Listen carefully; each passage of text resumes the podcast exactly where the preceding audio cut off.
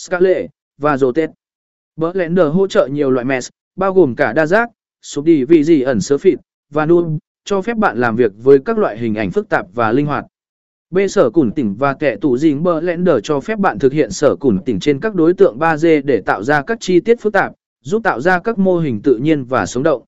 Ngoài ra, bạn có thể tạo các vật liệu và kẻ tủ dỉnh cho các đối tượng bằng cách sử dụng hệ thống UV mạ tỉnh và nổ bạ xe mạ tờ GOE đi tỏ của Blender C. Animation và dì gỉnh Blender là một công cụ mạnh mẽ cho việc tạo và quản lý hoạt cảnh động. Bạn có thể tạo các hoạt cảnh phức tạp,